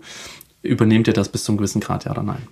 Weil alles, was wir Ärzte machen können, ist dann natürlich einen Bericht verfassen, ja. der Krankenkasse das sagen, dass es so ist und was wir da gemacht haben. Und die Krankenkasse muss dann leider entscheiden, ob es ja. übernommen wird oder nicht. Jetzt mal so ganz doof, aber ist das eine gute Idee, die Krankenkasse selber darauf hin anzustoßen? Es ist auf jeden Fall besser, als dass man dann 80 Prozent der Untersuchungen dann rückwirkend bezahlen muss. Und okay. das sind natürlich viele, viele Euro, die dann auf einen zukommen. Okay. Ähm, das wäre dann blöd. Deswegen würde ich den, auch wenn das natürlich ein bisschen risky ist, weil man die Krankenkasse darauf aufmerksam macht, dass man ja, da öfter ja. hingeht, ähm, ist das die bessere Variante, als auf einmal 5000 Euro nachträglich bezahlen zu müssen okay. für 20 Ultraschalluntersuchungen oder so. Ja. Na gut, ich wollte da ja die beste Variante für ja, unsere Zuhörerinnen rausholen. Es ist ja. nicht so leicht. Ja, ist dann, was würdest du sagen, ist dann noch so ein normaler Rahmen, wo du als Gynäkologe sagst, ja, okay, verstehe ich gut und ab wann ist vielleicht ein bisschen drüber? Also wöchentlich einmal Besuch ist schon so, glaube ich, Grenze für eine Krankenkasse. Mir persönlich ist das egal, ob ja. die jetzt täglich kommt. Ähm, da hat man halt täglich Kontakt, das ist jetzt nicht so schlimm, aber für die Kasse ist, glaube ich, so ein wöchentlicher Besuch, wenn es jetzt keine risikogeschwangere ist, mhm. äh, ist, die jetzt wirklich eine wöchentlich Vorsorge braucht, gibt es ja auch, ähm, dann wird die Kasse, glaube ich, aufmerksam. Ja. Apropos Risikoschwangerschaft, ähm, da gibt es ja auch so wie auch insgesamt bei der Schwangerschaft, wir brauchen eine Form von Einteilung in ja. irgendeiner Form. Ja. Und äh, sag uns doch mal die Eckdaten, wann ist eine Schwangerschaft eine Risikoschwangerschaft? Ihr könnt mal in dem Mutterpass, den ihr vor euch habt, gucken, die ersten zwei Seiten da, es gibt so eine Liste, da stehen alle Daten dabei und alle Eventualitäten. Wenn da ein Jahr angekreuzt ist, dann ist man quasi schon in der Risikoschwangerschaft mit drin. Das mhm. geht vom Alter ab 35 los. Mhm. Diabetes in der Vorgeschichte, Frühgeburten hinter sich, ähm, Zustand nach Kaiserschnitt, solche Geschichten. Mhm. Und schon, man ist relativ schnell heutzutage in der, in der Sparte Risikoschwangerschaft. Okay. Was jetzt noch das nicht. Das heißt nicht, man muss sich Sorgen machen automatisch. Nein, um Gottes Willen. Ne? Das ist einfach nur ja. der Titel, der macht einem ja. natürlich erstmal, äh, lässt einen aufhorchen. Vor allem dieses, diese Altersgrenze, die müsste jetzt eigentlich angehoben werden, weil es jetzt immer spätere Schwangere gibt und ja. immer ältere Schwangere. Also ich war dann auch eine Risikoschwangerschaft. Genau. Und meine Schwestern zum Beispiel auch, die waren alle über 35 mhm. und waren dann per se laut Definition eine Risikoschwangerschaft. Ja. Ja, ist aber alles gut gewesen. Die hatte überhaupt mhm. nichts. Die war ja. einfach nur ein bisschen älter. Ja. Und ähm, das sollte man vielleicht, ich weiß nicht, wann das erfunden wurde, aber mit Sicherheit. Könnte man mal wieder anpassen. Ja, ne? könnte man vielleicht nochmal ein bisschen dran werkeln. Ja. Nächste Frage aus der Community. Ich bin im dritten Semester. Ich bin im dritten Semester. Im dritten Semester Medizinstudium. genau. Und im dritten Trimester auch. Ist es normal, dass ich mein Baby einen Tag lang mal nicht spüre? Wann soll ich zum Arzt gehen? Also ein Tag finde ich schon viel. Was man machen kann, sind so Wegversuche. Das machen zum Beispiel Hebammen am CDG, dass man einfach mal, entweder gibt der Papa einen lauten Knutsch auf dem Bauch oder macht so Klatschgeräusch, dass man das Kind versucht zu wecken. Man kann auch mal ein bisschen am Bauch rütteln, jetzt nicht mit Gewalt, sondern so ein bisschen rütteln, mhm. dass man das Kind aufweckt. Die haben Schlafphasen, mhm. Aber so 24 Stunden finde ich dann schon grenzwertig. Okay. Also 12 wären okay? Ja, und man muss halt dann auch gucken, hat sich das Kind vielleicht auch gedreht, dann ändern sich diese Kindsbewegungen. Ja. Also wenn der Kopf oben ist und die Füße unten, ändert mhm. sich das komplett komplette ähm, Bild von der Frau, die die Kindsbewegung jetzt anders spürt. Muss nicht immer was bedeuten, aber ich, ich würde, wenn mich die jetzt anrufen würde und sagen, ja, nach 24 Stunden würde ich einfach mal gucken lassen. Heber, ja. Hebamme anrufen, äh, zum, zum Gynäkologen des Vertrauens gehen, einfach ja. mal schauen, dass alles gut ist. Ja. Weil das finde ich schon äh, eine längere Phase. Ja, ich weiß, dass es am Ende ist liegt es ja auch einfach daran, dass die Babys nicht mehr so viel Platz haben. Klar, Ne? Die können nicht mehr so in Ruhe vor sich hin schwimmen und strampeln. Aber ich weiß auch, dass es irgendwann von, es gab eine Phase, wo die Bewegungen einfach super häufig waren und man deswegen vielleicht nicht schlafen konnte, weil das äh, Kind so getont hat. Und dann gab es wieder eine, wo sie halt abgenommen haben, weil einfach weniger Platz zum Sport im Bauch da ist. Und da weiß ich auch noch, dass ich sehr erleichtert war, wenn dann nach vielen Stunden endlich mal wieder so ein kleiner Tritt kam. Ja, ja. Das hat mich immer pff, noch mal kurz ausatmen lassen. So. Das, ist gibt wirklich Beruhigung. gemein. Also das ist eine- eine Sorge, die viele haben. Und das muss man auch sagen, in den meisten Fällen pennen die einfach nur oder haben keinen Platz. Ja. Oder beides. Ähm, mein Bauch wird manchmal ganz hart. Woran liegt das? Das können so Kontraktionen sein. Jetzt weiß ich die Woche nicht, ob das jetzt normal ist. Ähm, Man weiß, äh, dass ab der 24. Woche solche Kontraktionen vorkommen können. Das ist ganz normal und physiologisch. Aber es sollte natürlich jetzt nicht regelmäßig sein. Also sagen wir mal, wenn man wirklich die, die Uhr nachstellen kann, wann geht's jetzt wieder los, dann wäre es ein bisschen, müsste man nochmal nachschauen.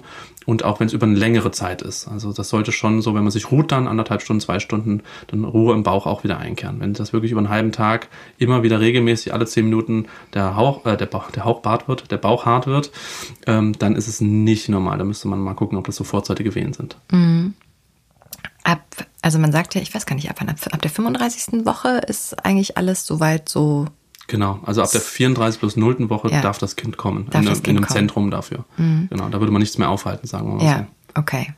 Also ab da muss man sich dann auch keine Sorgen machen, aber das auf jeden Fall im Auge behalten und wenn es so regelmäßig ist, dann auch gerne mal checken lassen. Ja. Tipp ist immer Ruhe reinbringen in den Alltag, wenn man gerade einkaufen war, sich einfach dann doch mal hinsetzen, hinlegen und mal gucken, wie sich der Bauch dann verhält. Ja, das ist Regel- bei uns Frauen ja auch so ein Ding, ne? Also ich bin ja auch äh, sehr aktiv und super gerne und war das auch in der Schwangerschaft und habe einfach meinen Tag geplant wie immer und stellte fest, äh, nach zwei Drittel Tag hatte ich irgendwie noch äh, äh, drei Viertel meiner Erledigung nicht geschafft und war total irritiert, dass ich einfach nicht mehr alles in derselben Zeit geschafft habe. Komisch, ne? Ja. Ja, komisch.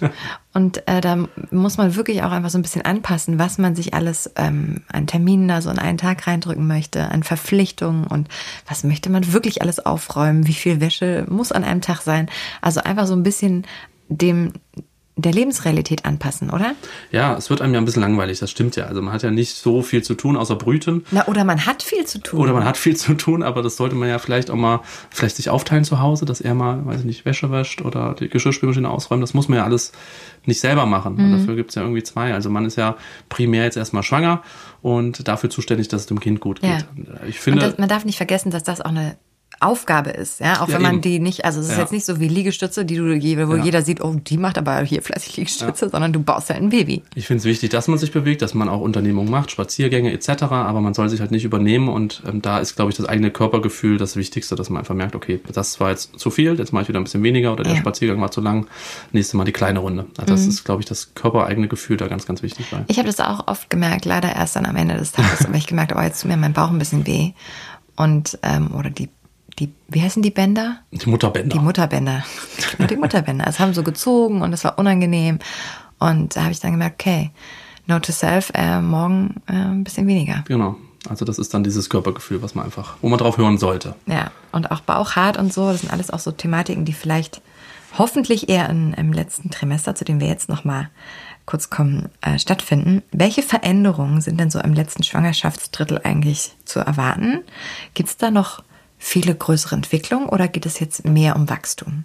Jetzt geht's beim Kind wirklich nur um Wachstum, dicker werden, größer werden. Also da wird jetzt nichts mehr groß umgebaut, sondern jetzt wird einfach nur Gewicht draufgepackt, ähm, dass das Geburtsgewicht auch stimmt.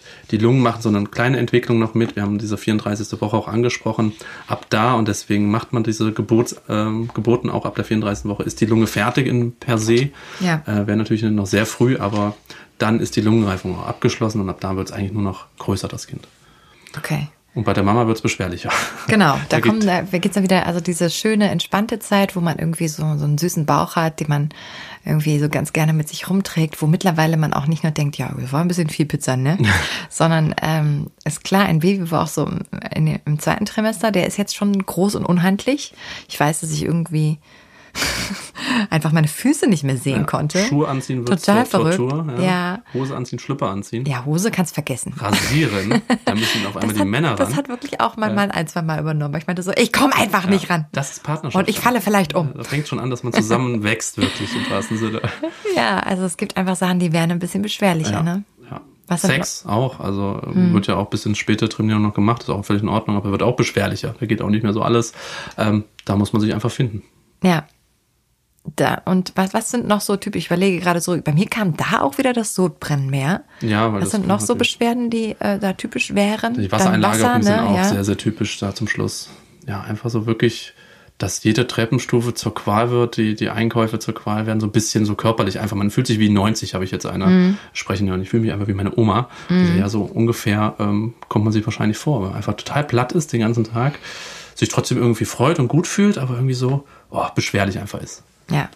Also zusammengefasst, das dritte Trimester. Baby geht es eigentlich nur noch darum, jetzt Speck drauf zu packen, das Geburtsgewicht zu erreichen, so um schon mal die Kopfposition so im Becken ein bisschen zu erreichen mit den ersten Kontraktionen, die kommen. Und bei der Mama geht es jetzt wirklich darum, ja, ein bisschen runterzufahren, die Sachen zu machen, die gehen, aber sich nicht zu übernehmen und einfach die Schwangerschaft, die noch da ist, zu genießen, die Ruhe zu genießen, Ja. gerade vor dem ersten Kind. Ähm, das vernachlässigen viele, wo man sagt, ähm, genießt das jetzt nochmal. Es wird richtig schön, aber es wird auch richtig anstrengend. Ja. Badewanne, einfach mal alleine aufs Klo gehen, alleine duschen. Das sollte man jetzt nochmal richtig Ja. mitnehmen. Also was ich, ähm, was ich manchmal vermisse, und ich liebe meine, es gibt nichts, was mir so viel Freude macht wie meine Kinder, aber so ein bisschen selbstbestimmt entscheiden, worauf habe ich denn jetzt Lust? Mhm. Genau. Ähm, ich weiß nicht, ich, habe neulich haben mein Mann und ich eine neue Serie bei ähm, Netflix geguckt und wir haben so vier Folgen hintereinander geguckt und wir guckten uns an und meinten so, das ist wie früher. genau. Jetzt würden wir, wäre es, es war also Samstagabend, man sagt einem auch schon viel, wenn du Samstagabend zu Hause bist und Netflix guckst, aber okay. Ähm, und es war irgendwie nach Mitternacht und wir waren beide so, das sind jetzt noch zwei Folgen, aber wir können die unmöglich gucken. Der natürliche Wecker kommt auf jeden Fall um 6 Uhr irgendwas. Und ihr habt es schon bis Mitternacht geschafft, das ja, ist schon mal gut. Also das, fand, das war schon gut. ich, werd, ich meine Frau um 9 Uhr angucke, wir uns beide angucken, dann sind aber die Augen schon so auf Halbmast.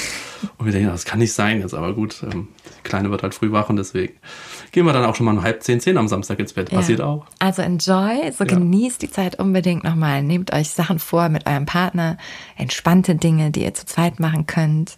Man kann ja auch schon so ein bisschen von Familienzeit träumen und sich schöne Pläne machen, aber auch diese Selbstbestimmtheit nochmal so ganz bewusst leben. Und wenn ihr Bock habt, jetzt noch liegen zu bleiben, dann bleibt liegen. Und wenn ihr Lust habt, noch einen Ausflug zu machen, dann macht den. Aber selber zu entscheiden, ist schon ein Luxus, den man dann erstmal nicht unbedingt so hat. Natürlich trifft man als Eltern trotzdem die Entscheidung, aber will man entscheiden, dass man dies und jenes tut, wenn man weiß, was die Genau, Konsequenz bei genau. Mini ist? Lebe mit der Konsequenz, nein. Ja, mal gucken.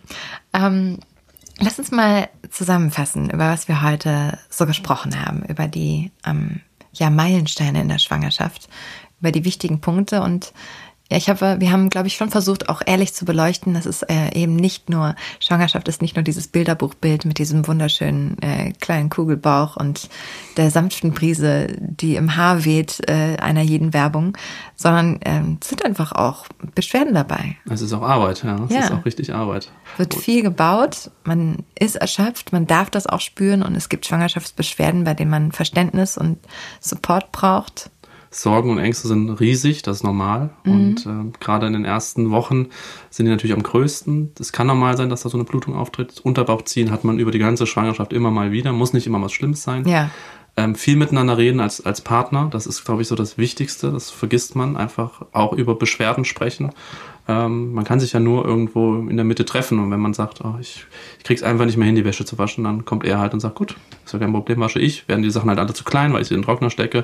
Aber ähm, das sollte man, glaube ich, nie vergessen, da auch das zwei dazugehören. Ja, Drei. Nicht, nicht den, ja, genau, drei. Nicht denselben Anspruch an sich und seine Effizienz haben. Das wäre sowas, was ich mir auch echt immer wieder selber sagen musste.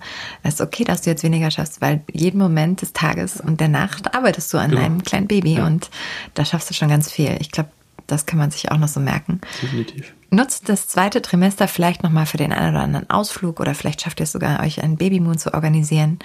Auf jeden Fall die ganze Schwangerschaft immer wieder Zeit zu zweit. Ähm, genießt es noch, freut euch auf das Familiendasein oder falls ihr schon ein Kind habt, so auch die Zeit zu dritt ist dann erstmal vorbei. Und das auch nochmal so bewusst zu genießen, ist auch schön. Das haben wir auch ganz bewusst gemacht. Ja. Und falls ihr euch irgendwann für Nummer zwei entscheidet, so, äh, macht das auch unbedingt, weil es ist so, man ist ja dann erst so komplett und vielleicht dann später nochmal anders, aber diese Dreierkombination ist dann auch nicht mehr das Normal. Ein Kind ist kein Kind, habe ich jetzt noch nicht mal. Ja, und weißt du was? Two is 20. Sehr schön. Ja. ja. ja. vielen Dank, Konstantin, für, ähm, für all deinen tollen Input heute, für die vielen Fragen, die du beantwortet hast. Ähm, wenn ihr noch mehr Infos wollt, dann schaut jederzeit auch gerne bei littlebigheart.com vorbei. Ihr könnt uns auch immer auf den Mom Social Media Kanälen erreichen und ich freue mich schon sehr auf unsere nächsten beiden Podcasts, die wir noch vor uns haben, wo es dann um Geburt geht. Wir haben heute schon ein bisschen angeteasert.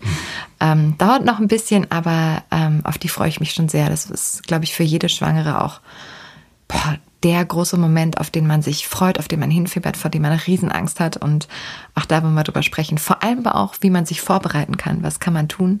Wie kann man den Mann mit einbeziehen? Das wird schön. Aber für heute erstmal vielen Dank und vertreibt euch gerne die Zeit mit noch ein paar anderen Folgen von Little Big Heart, der Mann-Podcast für dich und dein Baby. Und macht's euch schön. Wir wünschen euch einen herrlichen Tag und ich sag mal bis bald, ne? Tschüss. Vielen Dank nochmal, Konstantin. Danke auch. Ciao. Tschüss.